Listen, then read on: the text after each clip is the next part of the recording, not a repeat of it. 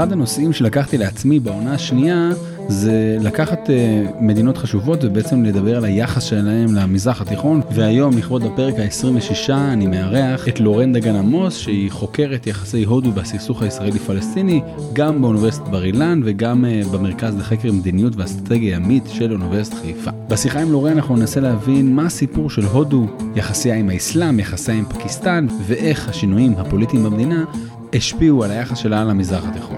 ועוד דבר אחד, לא לשכוח לדרג את הפודקאסט הכי גבוה שאפשר, כדי שאנשים נוספים יוכלו להצטרף לקהילה הגדלה.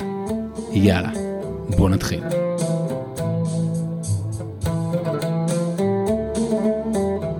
לי יש תיאוריה שאני צריך לראות אם, אה, אם היא נכונה. 2007, את ואני נפגשים בלימודי תואר ראשון במדעי המדינה. אני למדתי גם uh, מזרח תיכון, ואתה שם צלמת אותי. והיה לנו קורס שאת מאוד אהבת, שלא היה קשור למזרח תיכון, וקראו לו uh, שיטות מחקר. עם איה שוהם, ואיה שוהם דיברה רבות על הביקורים שלה בהודו. והנה, נמצאת איתי הדוקטורנטית הבכירה פה של המחלקה למדעי המדינה, לורן דגן עמוס, והיא חוקרת באופן מפתיע הודו, יחסי הודו וישראל, או הודו והמזרח התיכון. וזה הנושא בעצם שנדבר עליו uh, היום. את מוזמנת כמובן להכחיש את הקשר בין הקורסים, את הקור... שני הקורסים שהיו עם איה שוהם uh, להודו, uh, או לקשר שלך להודו. אבל בגדול מה שנעשה במפגש שלנו היום, אנחנו נדבר על מדינה סופר סופר חשובה בשם הודו.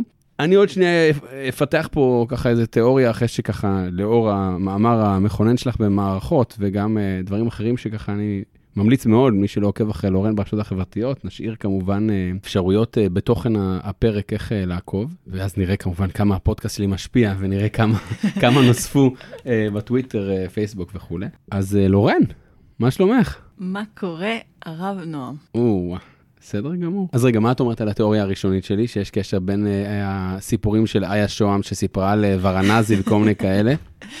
אין ספק שיש לזה מקום בהחלטה המכוננת שלי לבחור בהודו. זה אדיר. אני לא יודעת אם זה יותר או פחות, אבל המשמעות של הודו כשחקנית מובילה במערכת הבינלאומית, ומתחילה להיות יותר ויותר באזור שלנו, גם תרמה לזה. אז רגע, ביקרת בהודו בעקבות התואר הראשון?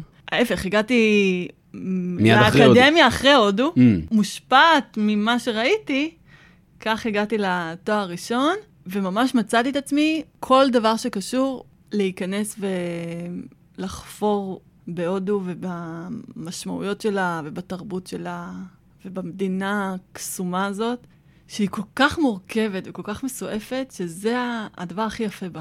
וואו, איזה מדהים, כי אחת המחשבות שלי פה על העונה השנייה, כן, אני הרי יצאנו לפגרה בעקבות החתונה, אחת המחשבות היא בעצם זה לנסות למצוא כל מיני אה, חוקרים, כל מיני מומחים למדינות פריפריאליות, אם נרצה, למזרח התיכון, ולראות איך הן משפיעות. אני מקווה גם שיהיו פרקים לא רק על הודו של היום, אם זה גם סין ואם זה רוסיה וכאלה. ואולי ככה ננסה להבין מה זו הודו, או מי זאת הודו בכלל, ככה גם מהדברים שקראתי שאת כתבת, וגם משיחות שהיו לנו, נשמע שיש כל מיני קווי דמיון. בין דווקא הודו לישראל, זה מצחיק להגיד, כי אנחנו אה, גרגר חול בתוך אה, הודו. הודו גם אה, ככה נאבקה לעצמאות אה, אל מול האימפריה הבריטית. הודו גם היה לה איזה סוג של מפלגה מכוננת, יחסית מהצד השמאלי, את כמובן תסבירי עוד רגע כמה אני צודק או טועה. ובשנות ה-70 עולה, עולה מפלגת ימין, כמו אצלנו. היום, טוב, אנחנו מקליטים, רק נגיד, אנחנו מקליטים בכ"ב בסיוון תשפ"ב, שזה ה-21 אה, ביוני 2022. אתמול, אתמול uh, הוכרז כי uh, מדינת ישראל בדרך לבחירות, שכמובן uh, באופן סמלי יקראו להם הבחירות החמישיות ולא הבחירות הראשונות. Uh, אז בעצם אנחנו מדברים על תקופה שבה היה ראש ממשלה בישראל המון שנים בשם בנימין נתניהו, אני לא יודע אם אתם זוכרים. אחרי זה כשנה יש לנו את uh, נפתלי בנט, ועוד רגע יהיה לנו את יאיר לפיד, אנחנו נראה כמובן בהמשך הדרך האם זה לתקופה קצרצרה, האם הוא ישבור את השיא השלילי של בנט בזמן, של רק של שלושה-ארבעה חודשים, או uh, באמת uh, יהיה פה איזה עידן ללפיד או משהו כזה. ובאמת אנחנו, אני אומר, בתקופה לפחות של נתניהו, ראינו איזו התקרבות מאוד משמעותית אה, בין הודו לבין אה, ישראל, הסצנה המפורסמת של אה, נתניהו ומודי ככה בחוף הים והכל. ועכשיו בואו נחזור להתחלה. כן, אז בואו נעשה קצת סדר. מי זאת הודו? אז בואו נעשה סדר. בואו נתחיל מההתחלה. הודו באמת זו מדינה שהקווים מאוד מקבילים למה שקורה בישראל. שתיהן תחת שלטון בריטי, שתיהן דמוקרטיות, לוקחות מבריטניה את המערכת הפוליטית הדמוקרטית, ממשל פרלמנטרי, משטר דמוקרטי. שתיהן מתמודדות עם אויב מבחוץ ומבפנים. אין לי איך להתפלפל פה, זאת הגישה. האסלאם הרדיקלי מרים את ראשו גם כלפי חוץ וגם כלפי פנים בתוך אה, אה, הודו. הודו היא מדינה, וגם ישראל, שתי מדינות שמתמודדות עם שסעים מבית, מגוונים. אחד השסעים הבולטים ביותר זה השסע אינדו-מוסלמי, כשאצלנו זה הישראלי-פלסטיני. ניסיתי ככה להיות מאוד uh, זהירה. לא, אפשר להגיד הכל פה. שתי המדינות באמת מתחילות עם מפלגה, מפלגת שמאל, הקונגרס אצלנו, מפא"י, אה, סליחה, הקונגרס בהודו, אצלנו, ובישראל אה, מפא"י. אה, שתי מפלגות שמוכיחות אה, לאורך זמן את החוזקה שלהן, את העוצמה שלהן, את הדומיננטיות שלהן. ובשנות ה-70, אם בישראל זה היה מאוד ברור שיש מהפך פוליטי, אז בהודו זה היה אה, היחלשות, זה הייתה קצת אה, פגיעה במעמד של מפלגת הקונגרס. מה שקרה זה ש... מה שקורה להרבה מפלגות ששולטות הרבה זמן, מתחיל להיות איזשהו מיאוס, איזשהו ככה חוסר... אה, הביקורת הייתה שהם לא כל כך התאימו את עצמם למציאות שמשתנה. וכמובן, אה, עזר מאוד שאינדירה גנדי, אז ראשת הממשלה, עשתה אה, תקנות לשעת חירום, משטר חירום, אה, וככה הייתה הפסקה מאוד קטנה של הדמוקרטיה בהודו. זה גם עזר לאיבוד מעמדה של מפלגת הקונגרס. הבעיה שזה הכניס את הודו לסחרחורת פוליטית לעשורים. זאת אומרת, אם אנחנו על שלוש וחצי שנים של חוסר יציבות פוליטית מתלוננים, mm-hmm. אז חכו. ההיסטוריה מלמדת שעוד יש עוד לאן אה, לשאוף. יש עוד תחתית. אני אנצל, אני אנצל רגע את הסוגריים שנפתחו לשאלה לא קשורה בעליל. אני זוכר שבתואר, נראה לי בתזה שלך כתבתי, אם אני זוכר נכון, על בובר ועל uh, גנדי. מהטמה גנדי. יש. ואני זוכר שמהטמה גנדי הוא לא אבא של uh, אינ... אינדירה. אינדירה נכון. גנדי, הוא לא אבא שלה, אלא uh, היא הבת של נה, נה, נהרו. אז נעשה סדר. מהטמה גנדי ונהרו, ג'ווארלה נהרו, היו... אני רק אומר, בשביל זה באתי, כן, כן. שתעשי לי סדר. זה בדיוק המקום, אני מקווה. וגם להשאיר עם שאלות פתוחות, דרך אגב. המטרה שלי זה גם להשאיר שאלות פתוחות, שתכף נדבר עליהן. אמ, אז מהטמה גנדי ונהרו, אה, ג'ווארל נהרו, היו מבחינה אידיאולוגית, היו קרובים, רק שמעטמה, המעטמה התעסק יותר מבחינה פילוסופית, אידיאולוגית, איך עוד צריכה להיתפס ולהיראות וכולי וכולי. נהרו פשוט היה יותר פרקטי, יותר פוליטי, אז זה אומר לפעמים שהאידיאולוגיה קצת מתרחקת וקצת לא מותאמת למציאות הפוליטית. גנדי מספיק להיות מנהיג פוליטי ממש, או לא, שהוא רק... לא, הוא לא רוצה להיות מנהיג פוליטי, בגלל זה הוא נותן את המושכות לנהרו. יש להם זמן מקביל? כן, כן, הם עובדים ביחד, ב-48 פשוט המעט נרצח, אבל במשך אה, עשור, עשור וחצי הם עובדים ביחד. Mm-hmm. הבת של נהרו, אינדירה גנדי, השמועה אומרת, זאת שמועה שהיא קצת מסופקת גם בחומרים, שהיא מתחתנת עם גבר שהשם משפחה שלו הוא גנדי, שהפלוס הגדול אצלו היה השם משפחה. יש פה איזושהי חשיבה פוליטית ברורה, שכדאי מאוד שהשם משפחה שלך יהיה מותאם לאחד הסמלים המכוננים בהודו. וואו, אוקיי. אז יש לנו בעצם, טוב, א', עשיתי סדר אמת במי זה גנדי ומי זה פה, אוקיי, סבבה. אז אנחנו יודעים שככה, בשנת 1955, ועידת בנדוג, אני ככה מביא את הצד שלי, כן? אה, ועידת בנדוג, כשאני גם מלמד, אני, אני תמיד מדבר על זה ש... גמל עבד אל-נאסר, נשיא מצרים דאז, אה, שרבים ראו, וגם הוא בעצמו כמובן, אותו כמנהיג העולם הערבי כולו, הוא מגיעים, מגיעים לאינדונזיה, לבנדוג, ושם הוא ונהרו בעצם מקימים את גוש ה... המדינות הבלתי מזדהות, שהן בעצם סוג של אה, אמצע נוטה מזרחה? אז גם כאן. אה, הקונטקסט הוא מלחמה קרה. מלחמה קרה, אני מניחה שלא צריכה יותר מדי. תסבירי בקטנה. מערב, מזרח, אה, מלחמה על חימוש, על השפעה. מה שקורה בסוף, בסוף שנות ה-40 זה שהרבה מדינות משתחררות מהעול הקולוניאליסטי, והן מקבלות עצמאות ומחפשות דרך חדשה.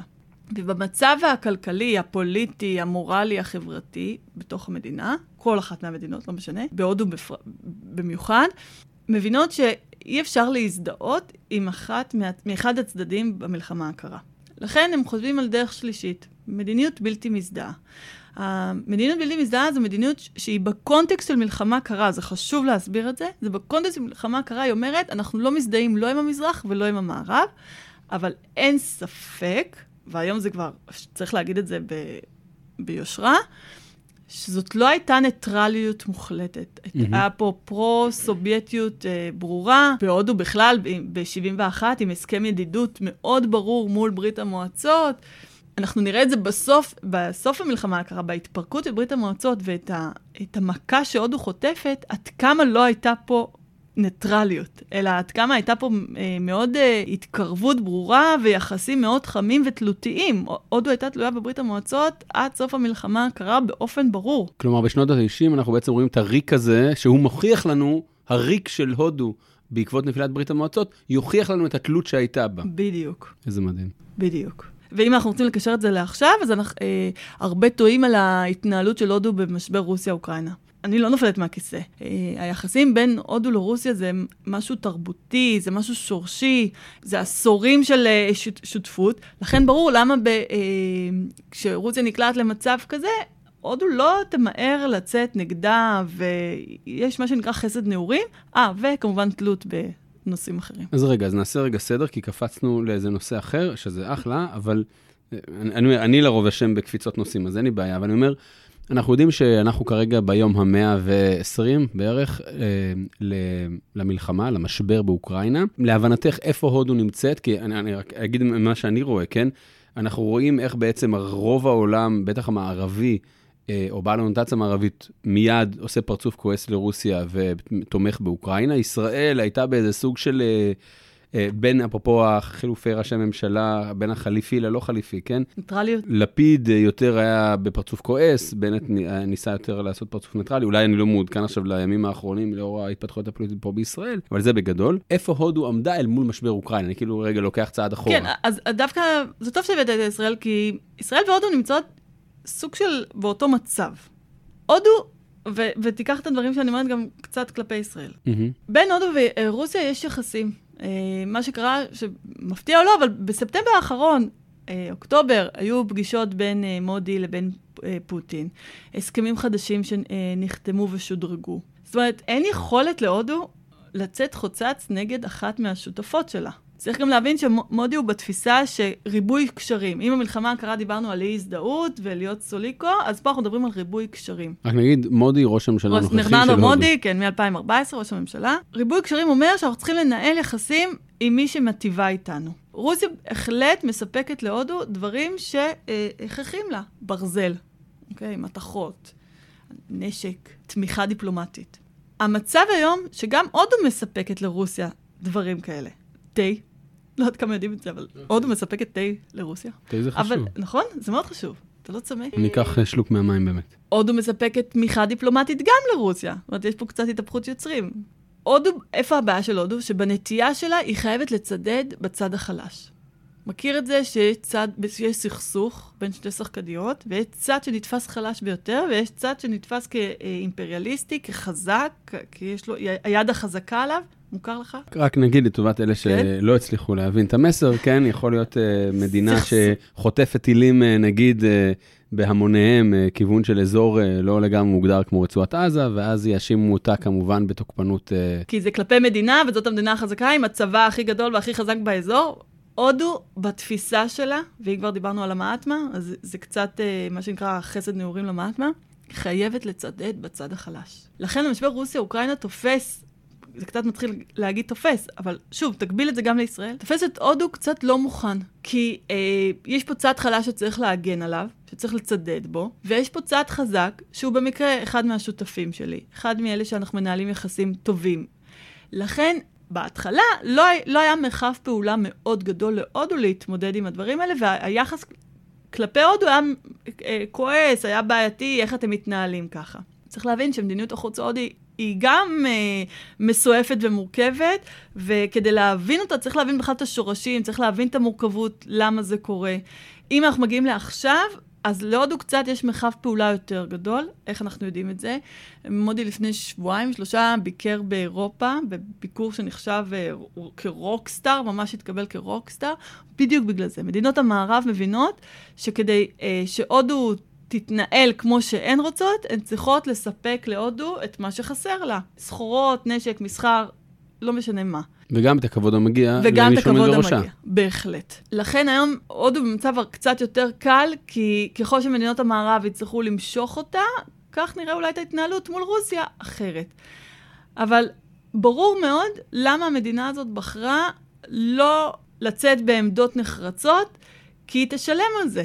כי בסדר העולמי החדש, שכל כך מבטיחים לי כבר מלא זמן, 120 יום, עוד צריכה להבין באיזה, איפה היא צריכה, אה, מה הקלפים שיהיו לה ביד. אני מניחה, ואני מקווה בשבילם, שיהיה פה איזושהי אה, למידה מהעבר, שבסוף המלחמה הקרה, אם אני חוזרת לזה, הם יצאו בצד המפסיד של ההיסטוריה. אז הנה עוד נדבך למורכבות בנוגע למשבר רוסיה-אוקראינה. א', תודה, אני נזכר, כשלמדנו פה בבר אילן, אז אני זוכר, פה אנחנו, אני רק אגיד פה, כי אנחנו נמצאים במשרד של לורן. literally. Literally, ממש פה בבר אילן, בבניין מקסיקו מ-2003. מי מכם שאולי מהמאזינים למד פה, אז ש, שירגיש מיוחד. אז דיברנו על, אה, על פוקויאמה ועל אה, הנטינגטון, על המציאות בסוף מלחמת, אה, בסוף המלחמה הקרה, כן, האם אנחנו בתקופה כלל אמריקאית, או בחכו חכו מה יהיה, באמת אחרי עשר שנים היה את הפיגוע בתאומים, אז גם עכשיו אנחנו באמת סוג של תקופת מעבר כזאת, אבל כן איזה סוג של קו פרשת מים. ואני כן רוצה לקחת אותך אחורה, כי יש מצד נודניקי שאוהב סדר. ואני אומר לעצמי, דיברנו על מדיניות החוץ. מצוין. דיברנו על רוסיה. אבל בואו רגע נדבר על שני סוגים של מדיניות חוץ שעוברים לי בראש. האחד, המדיניות חוץ הקרובה, והאחת הרחוקה. כלומר, ואני חושב שיש גם קשר ביניהם. האחד, אני יודע שפעם פקיסטן הייתה חלק מהודו, כלומר, מתישהו הם נפרדו והם אויבים גדולים, והאם יכולה להיות שם אפילו מלחמה גרעינית, אז נשמח אם תרחיבי בנושא. ושתיים, למה בכלל המזרח התיכון מעניין את הודו? כמובן שאפשר לענות על שתי השאלות האלה בנפרד לגמרי. אוקיי, okay, אז אנחנו נעשה סדר. חלק מהמאבק הלאומי על, נגד השלטון הבריטי היה לגייס את המוסלמים שנמצאים בתוך הודו. שזה באותו זמן כלל את פקיסטן? מוסלמים בתוך הודו, פקיסטן לא הייתה קיימת. בדיוק, אוקיי. מה שקרה הוא שבמהלך המאבק הלאומי לשחרור הודו, אצל המוסלמים, בצורה טבעית או לא טבעית, התעורר הפיתוי להבין שהם, שהם יכולים גם לבד, שהם רוצים ישות עצמית משלהם. אז אחרי שסילקו את השלטון הבריטי, ותוך כדי מתעוררת הליגה הלאומית, המוסלמית, סליחה, ומתעוררים רגשות לאומיים אצל המוסלמים בהודו. ב-15 באוגוסט 1947, ב-12 בלילה, ממש שנייה לפני שנסגרים השערים בגבולות, מתחילה להיות איזושהי נהירה. יש איזה ממש מעבר חד של מיליוני אנשים שחלק רוצים ללכת לפקיסטן, חלק רוצים לקחת חלק ב- ב- בסיפור הזה, בישות הזאת, המוסלמית, וחלק רוצים להישאר פה בהודו. רק לוודא שאני מבין, עם הקמת הודו... לא מה, הקמת, עם קבלת העצמא, העצמאות. עם קבלת העצמאות של הודו, היא מתפצלת, או פקיסטן כן, כן. מתפצלת ממנה. לא, כן. אני שואל כי אני לא כן, יודע. כן, כן, כן. Okay. מתפצלת, ואפשר להגיד שהבריטים, כמו הבריטים, לא נתנו, הם לא ראו את מה שקורה מתחת לפני השטח, פשוט 12 בלילה סגרו את השערים, ואחריי המבול. וזה מה שקרה. וקרה אחד האירועים הכי טראומטיים לה, בהיסטוריה של הודו. טראומת החלוקה, זה ממש נקרא טראומת החלוקה. המעבר הזה של מיליוני אנשים, שכמובן תוך כדי יש אלימות מאוד גדולה, פגיעה באנשים, משאיר חותם מאוד גדול גם בפקיסטן וגם הודו. זאת אומרת, ב-15 באוגוסט 1947 נולד סכסוך חדש של מדינה מוסלמית אה, אה, מול מדינה דמוקרטית, כחילונית אינדואית, ואחריו איך מתקיימים מול זה. רק תוך כדי גם יש איזשהו אה, חבל ארץ שנקרא קשמיר, שמה אה, שקורה שם זה שיש שם רוב מוסלמי ששולט עליו אינדואי. ש, שקשמיר היא עדיין חלק מהודו? אחר הוויכוח של מי קשמיר, כי היה משאל עם, וחלק רצו להישאר פה, וחלק רצו להישאר שם, והנסיכות ביקשה מהודו עזרה. יש פה מישמש אחד גדול, ששני הצדדים לא מצליחים לפשר ביניהם על הרצועה הזאת. ואי, וזה הפך להיות אחד המוקדים החשובים בסכסוך הזה. זאת אומרת, יש לנו גם את העניין הדתי, שזה לא איזה אלוהים יותר צודק, אלא איזה התנהלות ואיך המדינה צריכה להיראות. יש לנו שטח, שתמיד שטח לסכסוך זה ממש אה, משדרג, מה שנקרא, וזה שני הדברים הדומיננטיים והמהותיים בין שתי המדינות. ותוסיף לזה נשק גרעיני שיגיע בסוף שנות ה-90, ואתה מקבל את אחד הסכסוכים העקובים מדם, הקשים, המסוכנים בעולם. מה שקורה בתוך הודו זה שנשארים מוסלמים, שבתפיסה, אה, אה, בתפיסה אצל האוכלוסייה זה שמי שנשאר פה זה לא כי הוא רצה, אלא כי הוא לא הספיק לרוץ, אוקיי? אה, הוא לא הספיק לעבור את ה... צד. עכשיו, לך תסביר, לכו תסבירו המוסלמים שנמצאים בהודו שהם כן רצו להישאר פה. אולי יש פה כאלה שכן רצו להישאר. זו מלחמה עבודה מראש. אז יש לנו סכסוך מבחוץ, אנחנו מקבלים שסע אינדו-מוסלמי מבפנים, ואנחנו מקבלים את הסיוט הכי גדול של המעטמה גנדי, שהוא אפ... לא ראה בכלל איך מגיע לסינריו, איך מגיע הודו למצב הזה. הוא ראה בכלל שלום ושיתוף פעולה ואחדות ויופי יופי. עכשיו אני מקשרת לשאלה השנייה. כשהודו מבינה, כשנהרו מבין שיש פה אה, מצב פוליטי קשוח מבחינה פנימית, ומבחינה חיצונית יש לנו אויב חדש, הוא מבין, הוא עושה רגע מיפוי, והוא רואה מי יכולה לעזור לי לקבל תמיכה. מדינות ערב. התפיסה הייתה שככל שמדינות ערב יתמכו בהודו, כך השסע האינדו-מוסלמי לא יוחרף, והשסע, אה, והסכסוך מול פקיסטן גם לא יוחרף. הודו רצתה גיבוי של מדינות ערב. ספוילר, היא לעולם לא תקבל אותו. אבל היא תמיד התמידה, ותמיד ב state of mind היה שמעצבים מדיניות חוץ, איך אנחנו עם מדינות ערב.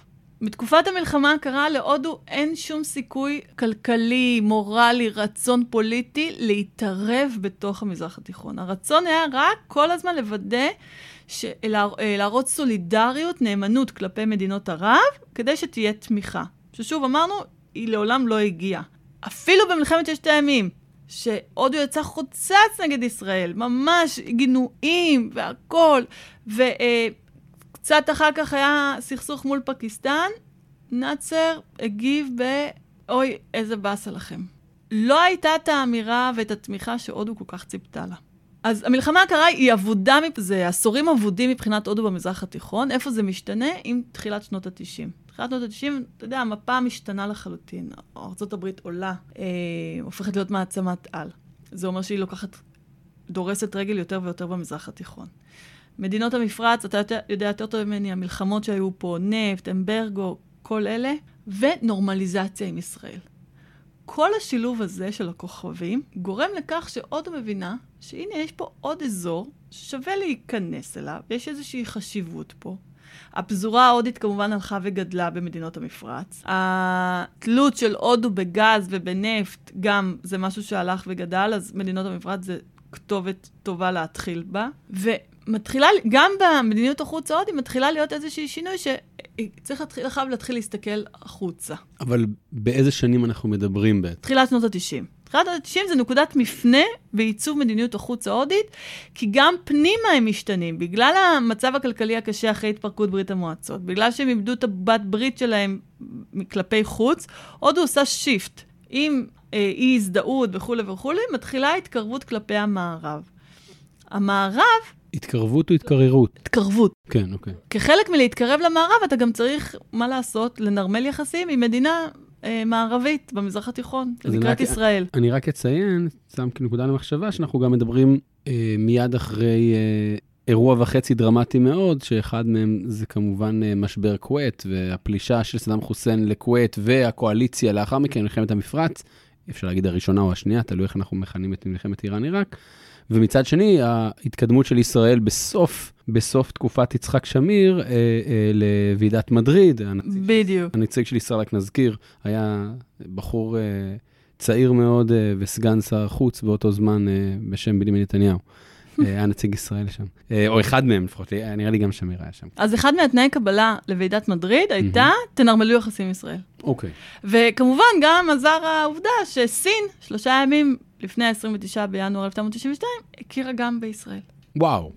אז עכשיו נכנסת שחקנית חדשה לעניין. סין, לא דיברנו עליה עד עכשיו, אבל mm-hmm. היא, גם, לא הייתה כזאת רלוונטית מול, אה, מול מה שדיברנו בזמן המלחמה הקרה. בשנות ה-90 אנחנו מתחילים להבין ולראות שסין מתחילה לקחת על עצמה יותר ויותר עוצמה במערכת הבינלאומית, וכמובן גם להיכנס למזרח התיכון. וזה משהו שיוביל את הודו תמיד. ה... לצמצם את הפער מול סין. אנחנו נראה עוד מעט שנדבר על התקופה העכשווית, נראה mm-hmm. איך זה ממש בא לידי ביטוי. אז תחילת שנות ה-90, הודו עושה שיפט במדיניות החוץ, היא מבינה שחלק מהעוצמה והיוקרה שלה יעבור דרך המזרח התיכון. שנות ה-90 הם, אני מדברת רגע על העשורים של שנות ה-90, אין משהו מהותי, אין איזשהו אירוע מיוחד המזרח התיכון. אנחנו נצטרך לחכות ולראות ל-2001, 9-11. למרות שזה far far away מאיתנו, 9-11 אה, זה נקודת מפנה כי הטרור האסלאמי הרים את הראש מול אה, המערב באופן ברור, התנגשות ציוויליזציות. וכשארצות הברית מנסה להבין מי השחקניות עושה מיפוי, היא סוף כל סוף מזהה את הודו כשחקנית חשובה בדרום מזרח אסיה, דמוקרטית, שגם נלחמת באסלאם רדיקלי, והנה מישהי ששווה להשקיע בה. והודו מתחילה להיכנס לעניינים, אה, הסכמים מול ארצות הברית וכולי. מה שיגרום למעורבות הודית במזרח התיכון יותר זה אירועי האביב הערבי אה, ב-2011, שדווקא כאן קרה משהו שהוא לא הגיוני. הייתה ציפייה מאוד גדולה מהודו, את, המעצמה, אחת החשובות, שרוצה באמת להיות פה חלק במזרח התיכון, את אמורה לצאת באמירות מאוד ברורות נגד ההשתלטות של אסלאם רדיקלי במדינות ערביות. רק נגיד את ההקשר, אנחנו יודעים שהאירוע מתחיל להתגלגל ב-17 בדצמבר 2010, אותו ירקן בשם אה, אה, מוחמד אבו עזיזי אה, בעצם אה, הורסים לו שם את, ה, את הדוכן, ואז בעצם נקצר את הסיפור, אה, סור, מצית את עצמו, מת אחרי כמה ימים. אה, ובאמת מתחיל מהומות בתוניסיה, ונופל השלטון, ובהמשך יהיה גם נפילה בלוב ובמצרים, אה, מלחמה, מלחמת אזרחים בסוריה, מלחמת אזרחים בתימן. וכן יש עלייה של גורמים אסלאמיסטיים, לדוגמה בתוניסיה, לדוגמה במצרים, לתקופה מסוימת. וכאן את אומרת שיש ציפייה מהודו ש... שתביע אמירות נחרצות בנוגע למה שקורה כאן. Mm-hmm. והודו כמו הודו. תופסת את עצמה כמדינה שלא רוצה להתערב במה שקורה בתוך מדינות אחרות. בתפיסה שאנחנו לא מתערבים, אנחנו מכבדים, ואף אחד לא מבין את זה. והיה כעס מאוד גדול כלפי האמירות הלא המגמגמות של ההודים. והתפיסה הייתה שאנחנו לא מתערבים במה שקורה כלפי פנים. אה, מדינות המפרץ, היה להם מאוד קשה עם התפיסה ההודית, ולכן היחסים בינם לבין הודו היו על אש מאוד נמוכה. Mm-hmm. אנחנו נקפוץ קצת קדימה ל-2014. אם כל הזמן אמרתי נקודות מפנה, וכל הזמן ניסיתי להראות עד כמה היה שינויים חשובים, אז אין לי עוד מילה לתאר עד כמה שנת 2014 היא שנה חשובה להודו. Mm-hmm. השנה שבה מפלגת ה-BGP, מפלגה ימנית, לאומנית, אינדית, אה, עולה לשלטון בשיל... בשלטון של אה, מנהיג כריזמטי, מנהיג אה, דתי, מנהיג לאומני, בשם נרנדרה מודי. ומודי פשוט טורף את הקלפים. עד אז, צריך להבין, הודו דיברה עדיין בשפה של אי-הזדהות. שאני ממש הדגשתי מקודם שאי-הזדהות קשורה למלחמה הקרה. כלומר, נגמרה המלחמה הקרה, אבל הם עדיין הם היו... הם עדיין שם. Mm-hmm. עדיין יש פגישות של נעם, עדיין יש פגישות, לא ברור על מה, אבל זה עוד קורה. נעם? Non-Alignment Movement. אוקיי. המדינות הבלתי מזהות. אה, אוקיי, זכרתי. מודי, אה, לא במפורש, אבל אה, לא שולח אה, נציגים לפגישות האלה. הוא מבקש מחברי הקבינט לא לדבר על הנושא הזה, ובעצם מתחיל לדבר על ריבוי קשרים. והוא מתחיל לזהות, שוב, כמו שאמרתי, איפה הנקודות הפוטנציאליות להודו. במזרח תיכון, הוא רואה את הדריסת רגל הסינית כבר באזור, הוא רואה שישראל כבר לא מוקצה לחלוטין, אלא זה כבר שחקנית, רלוונטית, ברורה. כבר הבינו את זה לפני בהודו, אבל עכשיו זה כבר ממש על השולחן בצורה ברורה. הסיפור הרומנטי שאנחנו מספרים לעצמנו, שמודי רוצה את ביבי, ויש שם אה, סיפור האהבים וכולי וכולי, צר לי לאכזב, וזה ממש לא דעה פוליטית. אבל 2017 זו שנה שבה ישראל והודו חגגו 25 שנה. רק נגיד שב-2017 זה התמונה המפורסמת בחוף הים. כן? זה הביקור הראשון של ראש ממשלת הודו בישראל. וזה מגיע כי זה 25 שנה לכינון היחסים. וזה מגיע כי העסקאות והביקורים והכל כבר עבר שלב מ-2014 ל-2017. הביקור של ראש ממשלת הודו בישראל היה בלתי נמנע. אתה יודע למה התמונה בים? תגידי, לורן, אני פתאום חושב שאלה. רגע, למה התמונה בים? למה, רגע. לורן, פתאום אני שואל את עצמי עכשיו כן. שאלה, אני לא יודע מאיפה אה, זה עלה לי. כן. למה תמונה בים בעצם? אה, וואי, טוב ששאלת. אני מקווה שלא דחקו בך. אז אני אשאל אותך חזרה. מה אחד הדברים שההודים זקוקים? אני אנחש שמים? לא יודעת אם מים, כי הם שולטים על כנס מאוד גדול, אבל איך משתמשים במים? אוקיי. כן, אני יודעת, זה... אה, אני יודעת. התפלה? גם, אבל זה ממש ברז. אוקיי. יש כפרים בהודו, עד אז לא ידעו מה זה ברז, אסלה. אני, אני רק אגיד שאת מחברת אותי לשאלה אחרת שהתחלתי לשאול, אבל, אבל אני לא רוצה לעצור, אז תמשיכי. מודי, אם, אפשר להגיד עליו הרבה דברים. הבן אדם גאון אבל. Mm-hmm. הוא יודע מה הוא עושה. הוא יודע למה הוא לוקח את ראש ממשלת ישראל לים. כי זה מים. כי זה שיתופי פעולה. לא בכדי, אנחנו רואים אחר כך עלייה בהסכמים ובהסכמים שקשורים למים, לטכנולוגיות מים, לחקלאות. הכל מחושב, אוקיי? ברמה הזאת שהוא הולך ומדבר עם הפזורה ההודית שנמצאת פה בישראל. היא לא גדולה, אבל הוא עדיין עושה את זה. פזורה הודית, כלומר, הודים... כן, הודים שגרים פה בישראל. אוקיי. הוא עושה את זה בכל מדינה שהוא הולך אליה. Mm-hmm. לוודא שיש קשר עם הקהילה המקומית. הסכמי אברהם, שזה הסכמים שלכאורה ישראל, איחוד האמירויות, נכון? ארה"ב, בחריין, בחריין, מרוקו, מרוקו, בדיוק. איך הודו קשורה לכל זה? תגידי, איך הודו קשורה לכל זה? כי זה בדיוק אותו דפוס. ככל שישראל מתקרבת למדינות ערב, הודו, מרחב הפעולה שלה גדל כאן. כי היא רוצה קשרים mm. גם עם ישראל וגם עם מדינות המפרץ. כלומר, אין שום סתירה כבר בין יחס למדינות ערב לבין uh, ישראל בעצם. אין חשש. Mm. כי אם החשש היה כל הזמן של אם אנחנו נדבר עם הישראלים, אז זה יבוא על חשבון התמיכה שלא קיבלנו לעולם ממדינות ערב, mm-hmm. היום זה כבר לא רלוונטי. היום אפשר לנהל יחסים גם עם איחוד האמירויות, גם עם ישראל, וגם למה לא ביחד? שזה הקוואד. שאני חייבת להגיד בסוגריים, סליחה על הטרחנות, אבל יש כבר קוואד, אוסטרליה, יפן, ארה"ב, אה, הודו, שזה קשור לתחרות מול סין. קוואד כלומר ארבע, כן, כן. נגיד. והשימוש שאנחנו עושים פה במזרח התיכון לקוואד הוא גם נכון, אבל יש לי תחושה שהשם משתנה, כי זה קצת מבלבל. אותי בכל אופן, בתור חוקרת הודו, אתם קצת מבלבלים אותי, אז אני קוראת פה, שמישהו ישמע אותי. בסדר, מן הסתם יש מישהו ממאזיני הפודקאסט אוסקוט שמתעסק בתחום. הסכמי אברהם מגיעים להודו ולמודי זה מה שנקרא, אם יש מישהו שחיכה לזה, זה הוא, מודי. כי הנה עוד דריסת רגל, הנה הסכמים עם איחוד האמירויות, הנה הסכמים עם ישראל, ולמה לא שארצות הברית תיתן חסות על כל זה. זה התחיל ככלכלה, זה מתחיל ככלכלה, אני לא יודעת איפה זה ייגמר. בתחושה שלי, אם זה יעבוד נכון, זה יגיע לתחומים נרחבים הרבה יותר. זה מה שהודו ציפתה וייחלה כל הזמן הזה. זאת הדריסת רגל הכל כך חשובה והמשמעותית שציפו לה. אה, אין ספק שככל שזה ילך ויתחמם, ככה אנחנו נראה את הודו הולכת יותר ומעורבת.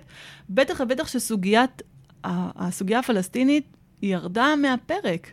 זאת אומרת, לא אמרתי את זה קודם, אבל בשנות האלפיים הסוגיה הפלסטינית זזה הצידה, ובשביל ההודים זה רק עוד פוש אחד באזור. עוד יכולת ל, אה, להיכנס כאן. אז אנחנו רואים פה בעצם את ההתקרבות של הודו אל המזרח התיכון, את ההתקרבות של הודו לישראל, את ההתקרבות של הודו אולי גם למפרציות יותר והכול. את יודעת, בימים אלה גם יש כל מיני מפגשים אה, אה, מזרח תיכוניים, אה, מוחמד בן סלמאן, אה, האיש החזק בסעודיה כרגע מבקר במצרים, טורקיה וירדן. ביידן כמובן בא לביקור גם בישראל וגם במדינות הערביות ובראשן סעודיה. מודי יגיע דרך הזום.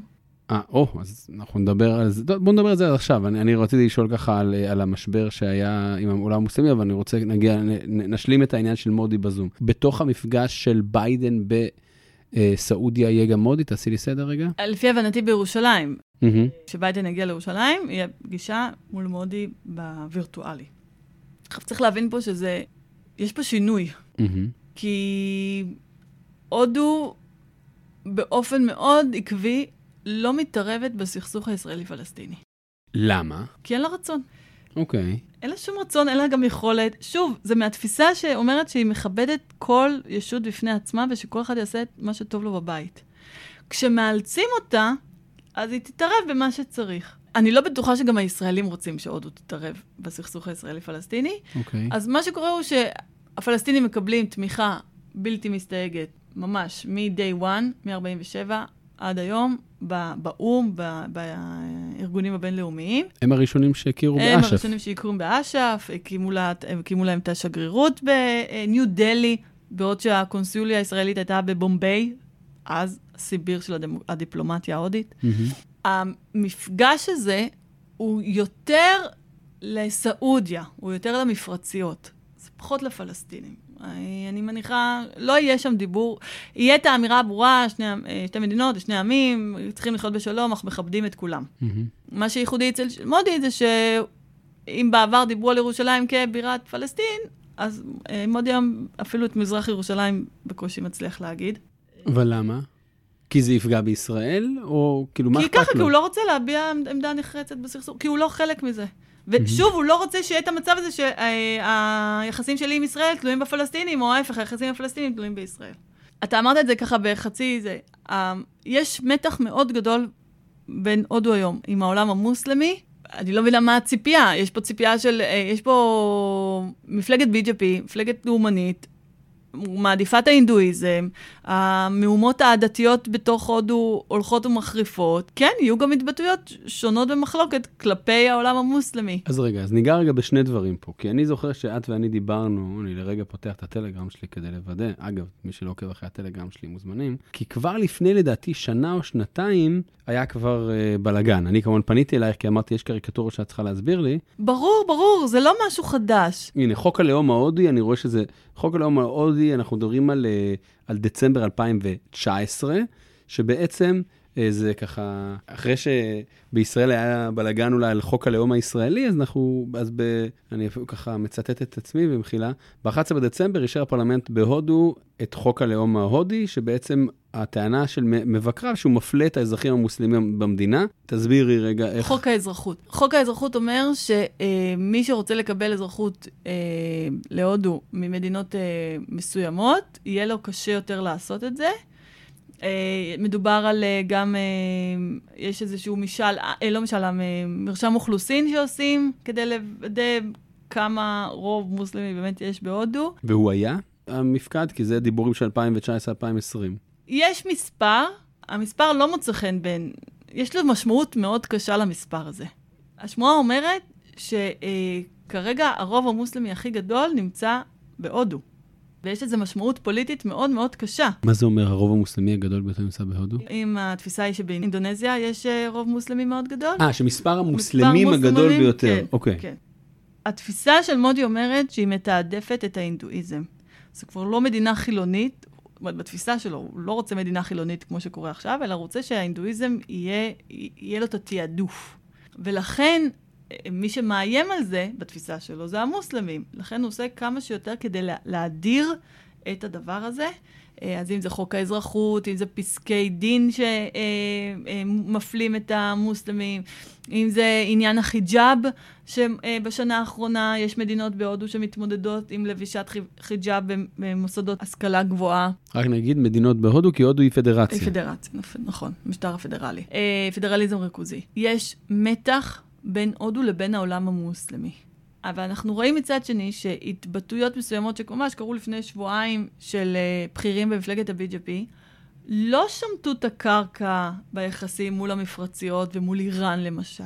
הם קיבלו נו, נו, נו, נו, הייתה נזיפה אה, אצל השגרירים, אבל אני מניחה שכולם מבינים מול מי הם עומדים. כלומר, אנחנו מדברים עם לא, כבר לא רק כוח עולה, אנחנו מדברים על מעצמה עולמית, אנחנו לא נוותר על קשר עם מעצמה עולמית בגלל, בגלל שתי התבטאויות אה, לא מוצלחות. בדיוק. רק נגיד, אם הבנתי נכון, ההתבטאויות, אחד היה נגד... אה, הנביא מוחמד, שרק נזכיר, אה, הזכרנו את זה נראה לי בהקשרים אחרים, הנביא מוחמד הוא אמנם נביא, והוא לא כמו בנצרות בין האלוהים, משהו כזה, אבל יש בו איזו קדושה מסוימת שלא מבקרים אותו, ולא מלכלכים עליו, ולא כל שכן, הרי אם אה, ביהדות אה, אסור לצייר את אלוהים, באסלאם גם אסור לצייר את מוחמד.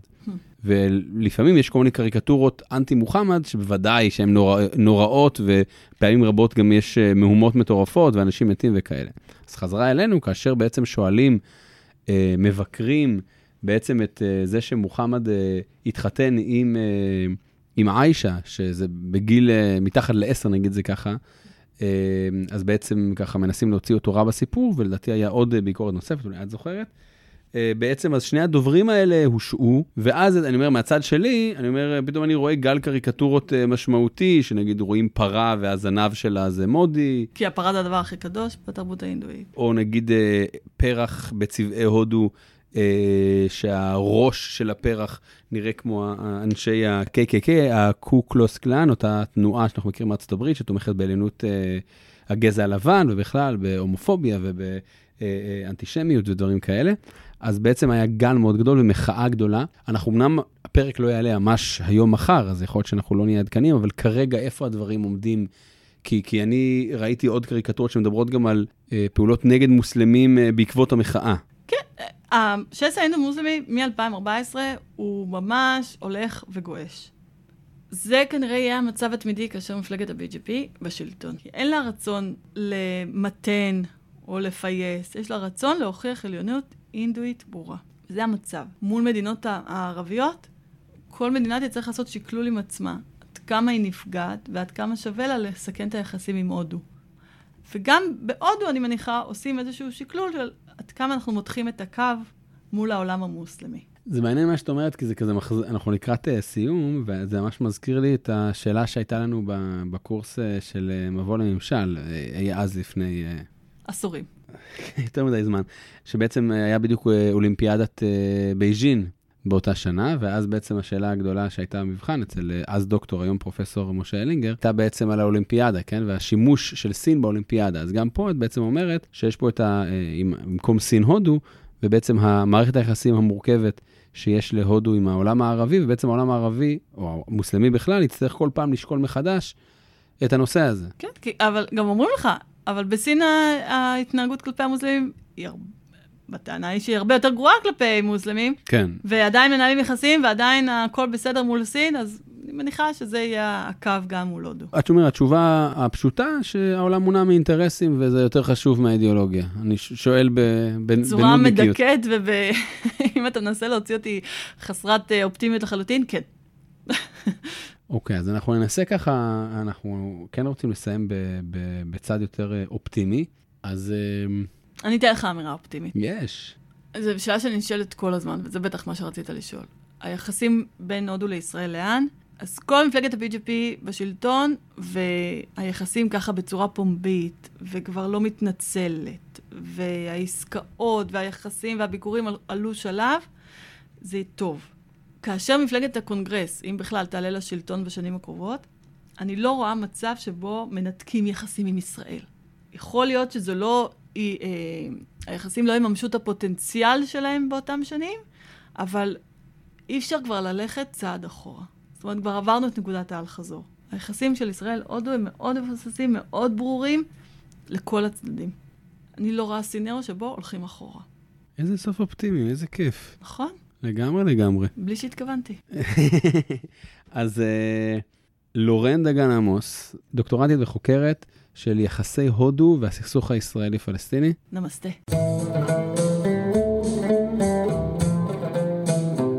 האזנו לפרק 26 האחרון של אוסקוד לשנת תשפ"ב. כמובן שאם הגעתם עד לפה אני אשמח לשאלות, תגובות, חידודים, הערות על הפרק שהאזנתם. לא לשכוח לדרג את הפרק כדי שאנשים נוספים יוכלו להצטרף לקהילה הגדלה. הקטע המוזיקלי, לחן והפקה מוזיקלית, רמי זכאים, קלידים ראובן סגל, נגינה על עוד, רמי זכאים. שיהיה לכם אחלה של יום.